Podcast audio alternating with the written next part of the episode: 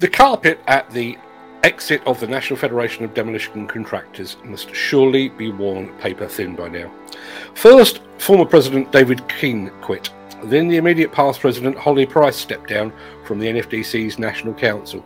Just last week, we reported that Northwest Regional Chairman Paul Johnson had resigned, and the mass exodus continues with the news that former President and Honorary Life Vice President David Darcy has resigned in the most significant departure to date.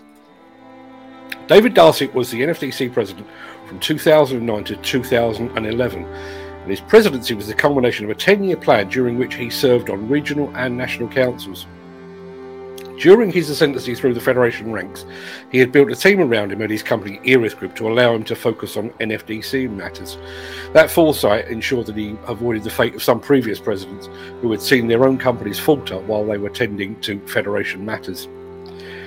Darcy had the great misfortune of inheriting the NFDC, uh, NFDC chains of office just as the UK was plunged into the longest, deepest recession in living memory. Despite that, his presidency shone as one of the most influential in the modern era. NFDC history books, assuming such things are still written in the future, will show that Darcy was the man who made the accredited site audit scheme a prerequisite of membership of the NFDC. They will also show that Darcy was in the NFDC hot seat when the Federation moved into the then new Resurgam House in, in, over in Hemel Hempstead. He was also the man who put the NFDC on the firm uh, commercial and financial footing upon which it still stands today. But there was more to David Darcy's presidency than that.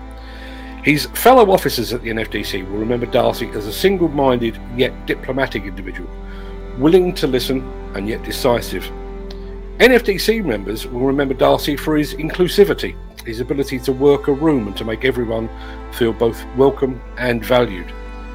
In true cometh the hour, cometh the man style, David Darcy was a firm hand on the tiller at the NFDC while the industry navigated the choppy waters of recession. I remember one NFDC AGM during the very depths of that recession. Dave Darcy was ill He'd lost his voice, he was sweating profusely, and yet he was shivering at the same time. But against the advice of others, myself included, he pressed ahead to deliver a rousing and supportive speech. It was precisely what the NFDC membership needed at that most challenging time.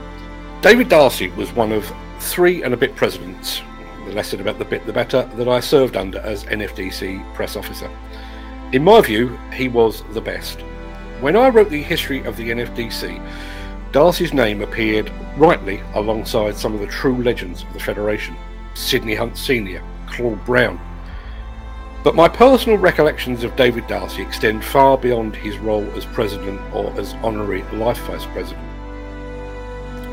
I remember him fighting back tears when he explained why he was backing the Lily Foundation charity during his presidency. His tough exterior momentarily slipping to give an unexpected show of his humanity. But perhaps my fondest memory of David Darcy came during a management meeting that I'd been inexplicably invited to attend. There was talk around the table of levying fines against NFDC members that failed to attend the required number of meetings during a year. As he so often did, uh, Darcy sat quietly at the end of the table, seemingly lost in his own thoughts. When everyone had finished speaking, Darcy cleared his throat and said, We are in the midst of a recession. We should not be penalising our fellow members, we should be putting our arm around their shoulders. It was for that reason, and for many others besides, that I believe that David Darcy was the finest NFDC president of the modern era.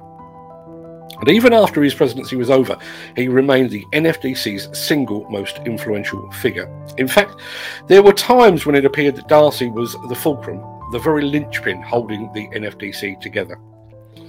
Speaking exclusively to Demolition News, Darcy said that he had thought long and hard before tendering, he, or tendering his resignation. But he said the time was right to, as he put it, remove himself from the pantomime. Even setting aside the fact that uh, Darcy's departure follows hot on the heels of the resignation of David Keane, Holly Price, and most recently Paul Johnson, his leaving feels like the end of an era the NFDC will be greatly diminished by his departure. And it does beg a question just how many high profile and respected individuals need to quit before questions are asked about why.